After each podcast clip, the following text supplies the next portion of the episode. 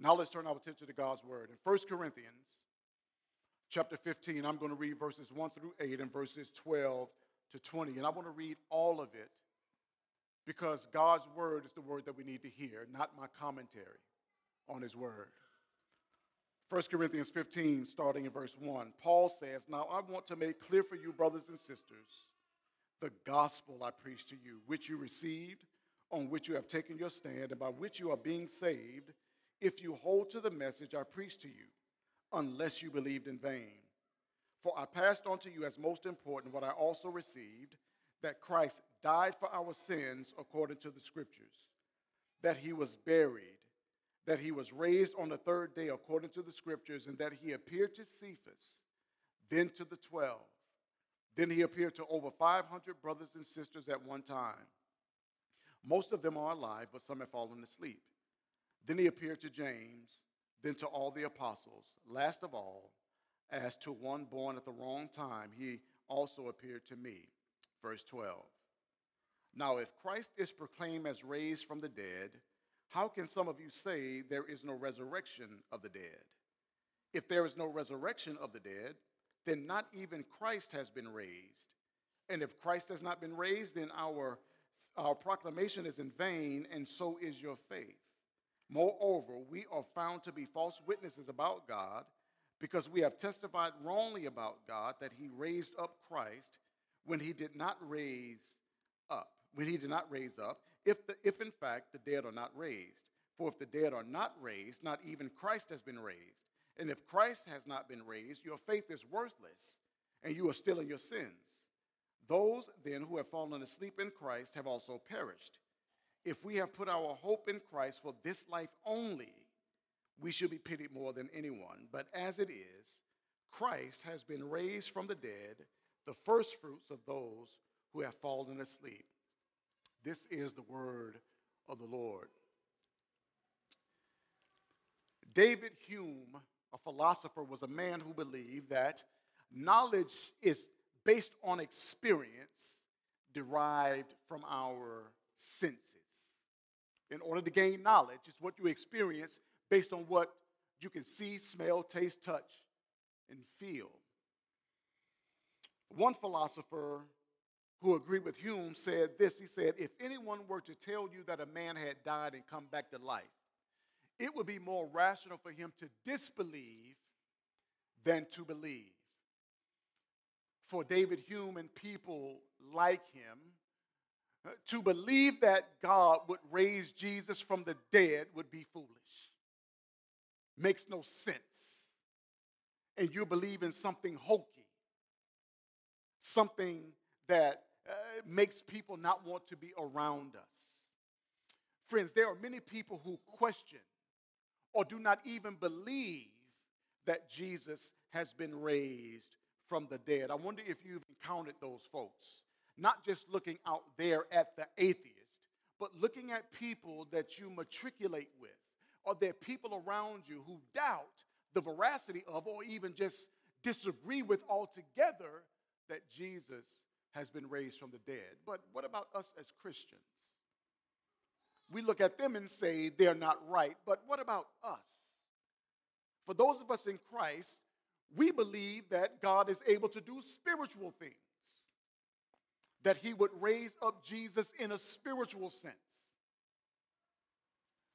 But do we expect that God can make what is spiritual visible? Do we expect that He could do that? See, we trust Jesus, but do we really believe that Jesus is alive? Do we really believe it? That right now He is sitting full body at the right hand of the Father. Do we believe that? See, in our text today, Paul is writing to the Corinthian Christians. Through the preaching of the gospel by Paul, these Corinthians left a life of sin and turned to Jesus. Now, by the way, for those of you who are in, who are in Christ today, you did the same thing. You heard the gospel, whether you heard it as an infant or you heard it as an adult, but you heard the gospel, and the gospel of Jesus Christ was like a mirror and you saw yourself and you saw the ugliness of your sin. And you turned from sin and turned to the Lord Jesus. This is what the Corinthians did. They were made new. And Paul planted a worshiping community there in Corinth. However, there were many issues in the church. And one of the issues in this Corinthian church that Paul had to address was the fact that some of them didn't believe the truth about the resurrection.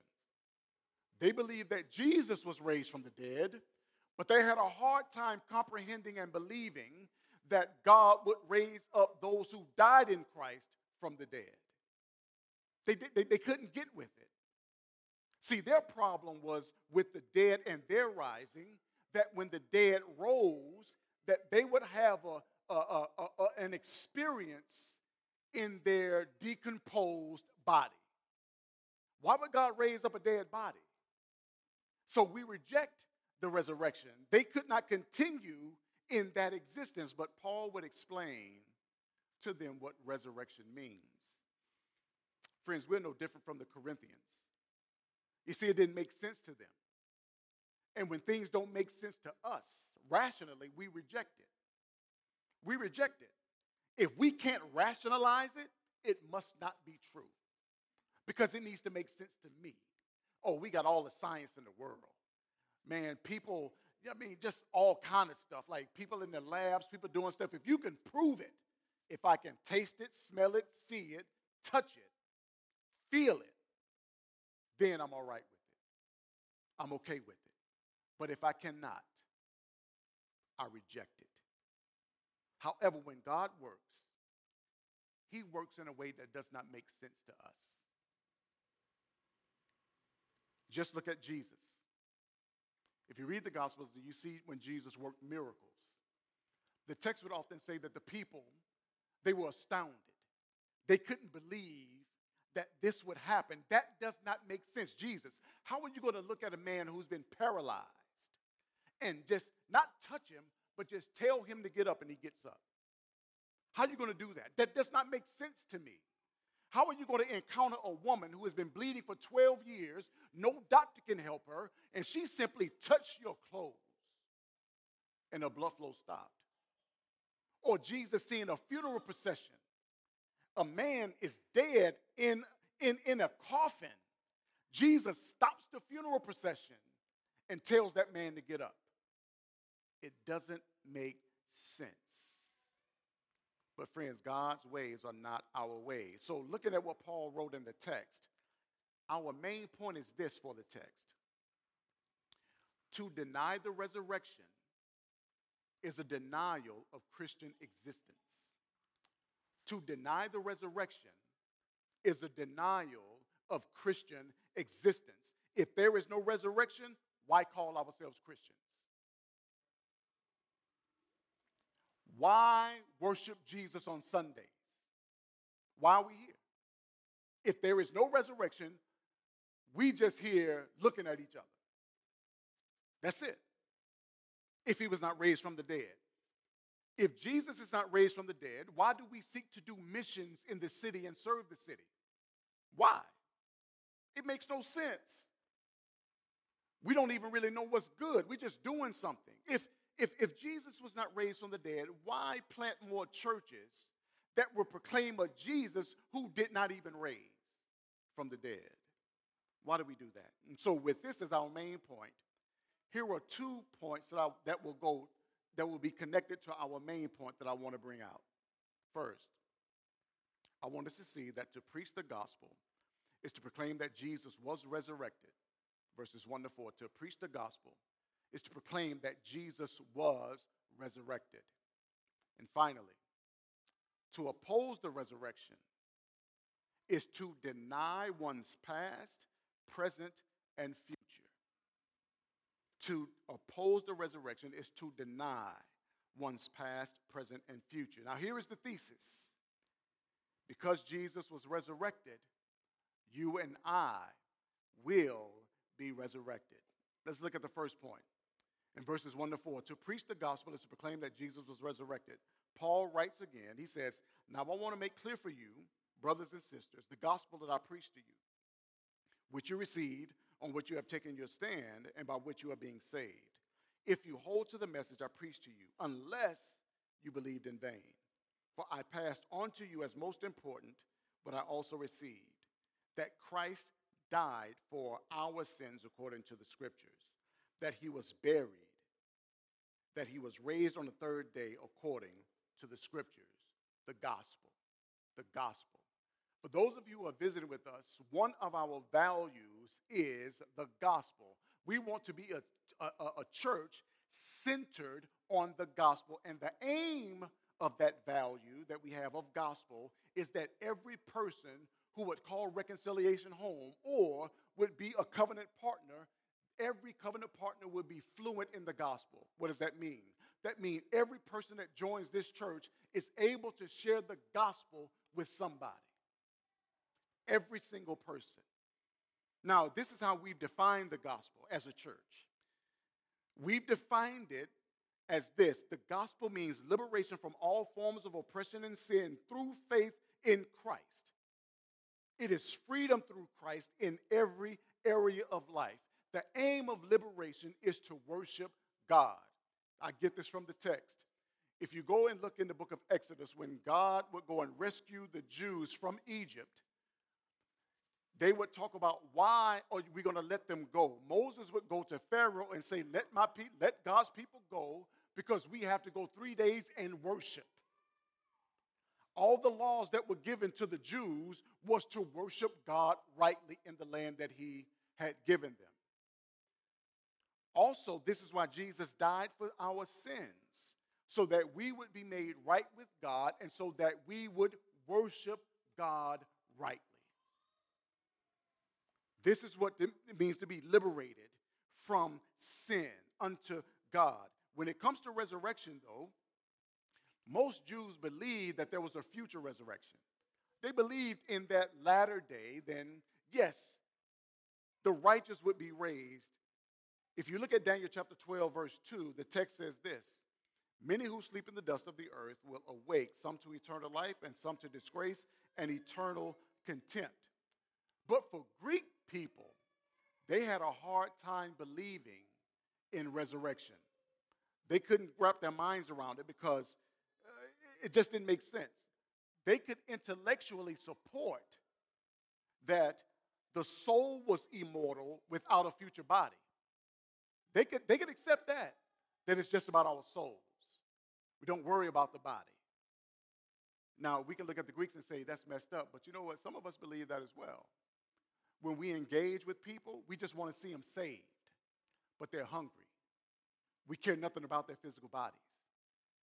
We just want to see them saved, but they're, they're, they're, they're, they're naked, they're, they're cold, they're sleeping on the street. We don't want to put clothes on their, on their backs because the physical body doesn't matter. It's all about the soul. So, Paul, as he began his argument, what he did was he found common ground with the Corinthians even though some of them disputed the future resurrection of people, of believers, they would agree on the gospel message that converted them. They believed that Jesus was raised from the dead. And so Paul starts there. He says in the early verses that they received the gospel. This points to the past. All of us in Christ, sometime in the past, placed our faith in the Lord Jesus Christ. He says they received the gospel. Then he says, this gospel they have taken their stand on. This speaks of believing in the present. So you got past and you got present. They are taking their stand uh, on the gospel. And finally, Paul says, by which you are being saved. That's future. The gospel is holistic in its impact in our lives. It is past, present, and future. You and I were saved in the past, he is saving us right now, and we will be saved in the future. And so Paul proclaimed that Christ died for our sins according to the scriptures. This is the gospel he claimed that he was buried, that he was raised on the third day according to the scriptures. What the apostles preached was that Jesus died and rose again, but Paul informs us that he died for our sins. Friends, this is the doctrine of substitution. The Bible says in Romans 6:23, for the wages of sin is death. If you don't trust in the Lord Jesus Christ, you will pay the price for your sins forever. It's eternal. But in the text, Paul says Christ died for our sins. Hmm. But here's the key he didn't stay dead. God raised Jesus from the dead, giving his seal of endorsement on Christ's death for us. Jesus was sinless, and yet he died like a sinner, but God did not let him stay in the grave, he raised him up. Psalm 16, verses 9 and 10 says this Therefore, my heart is glad, and my whole being is re- rejoices. My body also rests securely, for you will not abandon me to Sheol. You will not allow your faithful one to see decay. When Paul and Peter would quote this, they would agree with David, who wrote this psalm. David, being a prophet, spoke of Jesus' resurrection. He looked out and saw that God would not allow the Messiah, the chosen one, to decay, to stay in the grave, so he raised them up. This is central to the gospel, y'all. We are here because Jesus is not dead. You may have seen the movie Da Vinci Codes, I, I didn't. But I know there are people around here talking about his bones exist. If you find bones, I guarantee you they ain't Jesus because he's not there. This is what Paul says the gospel is. Now, what we we have not discussed all of the gospel because we have not talked about his perfect life. We, we, we have not talked about his teaching nor his ascension, yet all of this is a part of the gospel. Jesus did nothing deserving death, yet he took our place, and God raised him up from the dead. There were these two little girls who were behaving badly on Thanksgiving.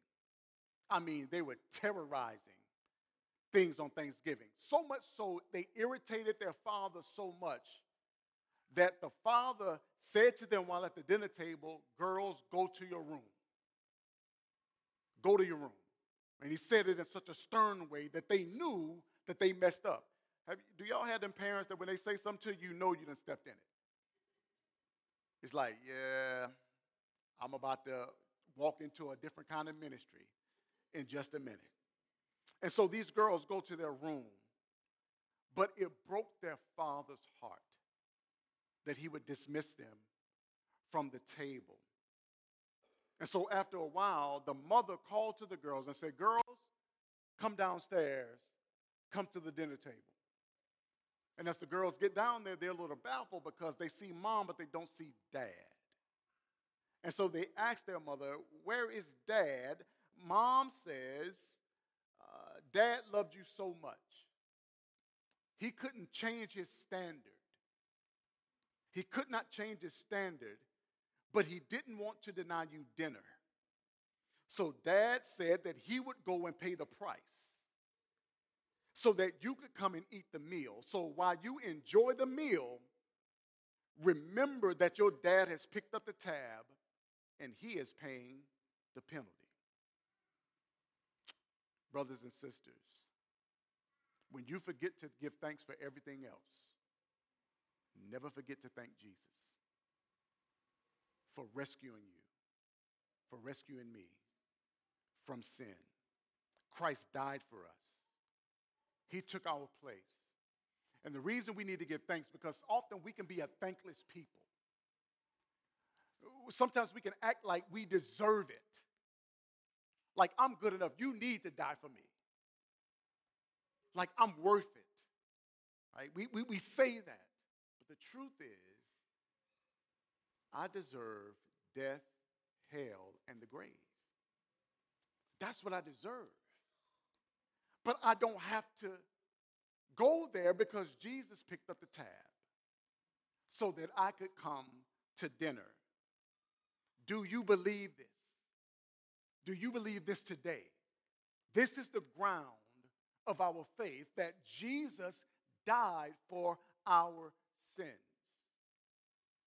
Paul is simply asserting what the Christians believe. Our very existence as believers is based on this truth. It's based on this truth. Jesus' death is verifiable. Now, I didn't look at verses 5 to 8, but you can go there because Paul says he appeared to 500 people at one time. Like, he showed up to the apostles, and he was no ghost. He didn't swoon. Like, he is alive. This is verifiable. And Paul says some people who saw him physically, they're alive today. You can verify this. But our last point to oppose the resurrection is to deny one's past, present, and future. I'm going to read verses 12 to 19 again. Paul says, Now, if Christ is proclaimed as raised from the dead, how can some of you say there is no resurrection of the dead? If there is no resurrection of the dead, then not even Christ has been, has been raised. And if Christ has not been raised, then our proclamation is in vain, and so is your faith. Moreover, we are found to be false witnesses about God because we have testified wrongly about God that he raised up Christ, whom he did not raise up, if in fact the dead are not raised. For if the dead are not raised, not even Christ has been raised. And if Christ has not been raised, your faith is worthless. You are still in your sins. Those then who have fallen asleep in Christ have also perished. If we have put our hope in Christ for this life only, we should be pitied more than anyone. Paul here gives us some consequences for not believing the resurrection. Again, the reason that the Corinthians didn't believe the resurrection is because it was hard for them to fathom that those who died in Christ, bodies decaying, that God is going to raise up that body. They, they, they, they, they didn't want a bodily existence like that not a court. So Paul engaged their thinking with a series of questions with the hypothetical discussion. In the first hypothetical discussion, he says, if there is no resurrection of the dead, then not even Christ is raised from the dead. Again, Paul is just dealing with the obvious. Friends, if there is no resurrection, Jesus did not be raised, was not raised from the dead. He's still in the grave. He died for nothing. Next, Paul says, and if Christ has not been raised, then our proclamation is in vain, and so is your faith. So he's carrying this logic on. If Christ has not been raised, then the apostles were wrong in what they were preaching.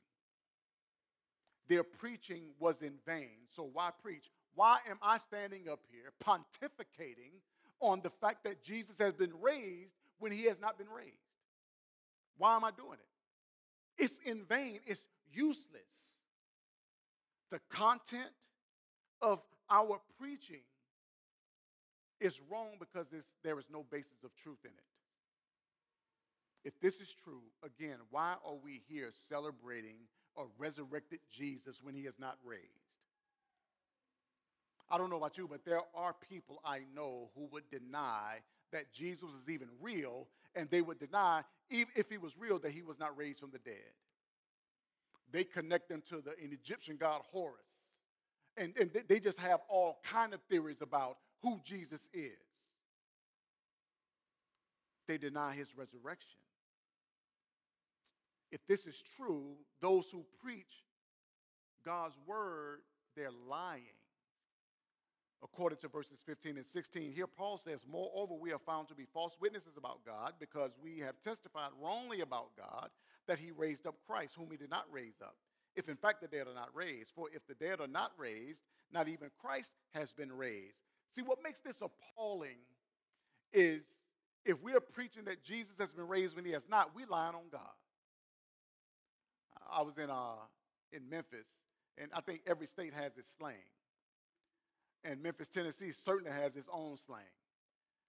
You can walk up on somebody and when they want to tell the truth, like they want to put it to be like on God, like on God.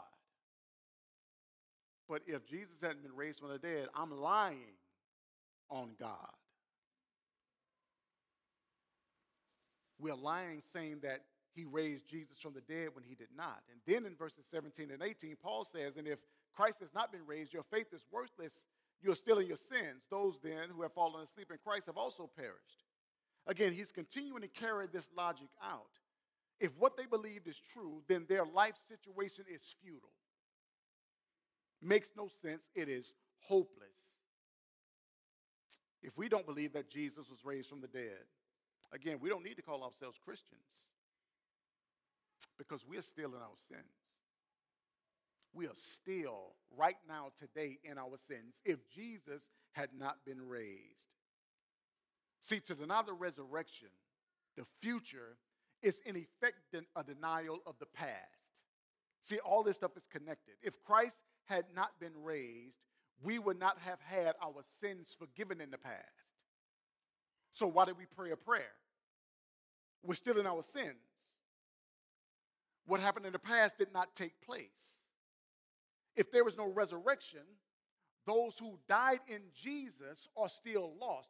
If you have a family member who died trusting in Jesus, if the resurrection is not true, they are still in their sins and they are separated from God, if that is true.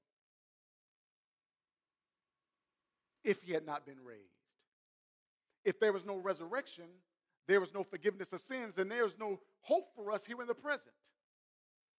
So every time that we, we, we see atrocities like Ukraine or, or we see a senseless killing like just took place in Michigan, it's no reason for us to sit there and, and like, God, I'm hoping for. Because that's the best it's going to be. Like, we're going to continue to see this foolishness. We have no hope in the present. And if Christ has not been raised, we have no hope for the future. It's no sense of us looking at our children, trying to get them to go to school, and pouring into them, hoping that something better for them is coming if Jesus had not been raised. And Paul would say in verse 19, if this is true, then we should be pitied more than anyone because all of us here today are believing a lie. All of us. You see, there are dire consequences for rejecting the resurrection. Those who preach are bearing false witness, we are lying, and those who are believing that message are doomed as well. But then Paul gives us verse 20. He says, But as it is, Christ has been raised from the dead, the first fruits of those who fall asleep. Jesus' resurrection guarantees that every follower of Christ will be raised from the dead. That's like a down payment. For those of us who bought houses, you know what you did thousands of dollars down payment. When you put down payment, what you're saying is, I assure you that the rest of the payment is coming. When Jesus was raised from the dead, there was down payment to show not only was he raised from the dead, but all in Christ, they're going to be raised too because I'm going to raise them up. And we're going to be, have a glorious future because we're going to be just like Jesus in our resurrection. I love what Gardner Taylor, one of my favorite preachers, would say. He said, In that day, imagine that the angels are going to look at Jesus and they're going to look at us and say to one another, Which one? Which one? The death of Jesus was painful on that Good Friday. We call it Good Friday because we know the result of it, but for the disciples, that was not a Good Friday. But Jesus died a painful death. Because there are young people in here, I will not get into the details, but we, we, we watered down that death that Jesus experienced for us. His body was ravaged for all to see. And when I thought about it, this is something that the African American community knows quite well. Quite well. Because we have in this country witnessed lynching time and time again. 18 year old Michael Brown on August the 9th, 2014. And I'm not talking about whether you agree with what happened or not, but I'm talking about the way that he was cut down. If you saw the video, you saw the shots that put him down. And you saw his body laying in Ferguson, Missouri, on the street on that hot summer day, decomposing before our very eyes. They left his body there for hours, rotting. In 1955, 14 year old Emmett Till was dragged out of his home because of lies that were placed on him, and he was murdered. And they found his body, sent his body back to Chicago. His mom saw it. And when they had the funeral, she made sure that the body was exposed because I want you to see what happened to my son. Would God raise up a body like that? It looks like that? We wouldn't want that. Many of us have seen photos and pictures of lynchings in this country, men and women hanging from trees. And you saw a whole community of people coming out like a spectacle. As a matter of fact, our picnics originate from that because they would have a picnic while they were lynching. And once they lynched these folks and they took pictures by them, they would send the pictures as postcards and cut the body up and send the body parts to family members who were not there. The lynchings. I'm using this word because of how James Cone tied the death of Jesus to lynchings of black and brown bodies in his book called The Cross and the Lynching Tree. You see, all of these bodies were disfigured. Jesus' body was disfigured, and the lynchings that had taken place in his country, their bodies were disfigured.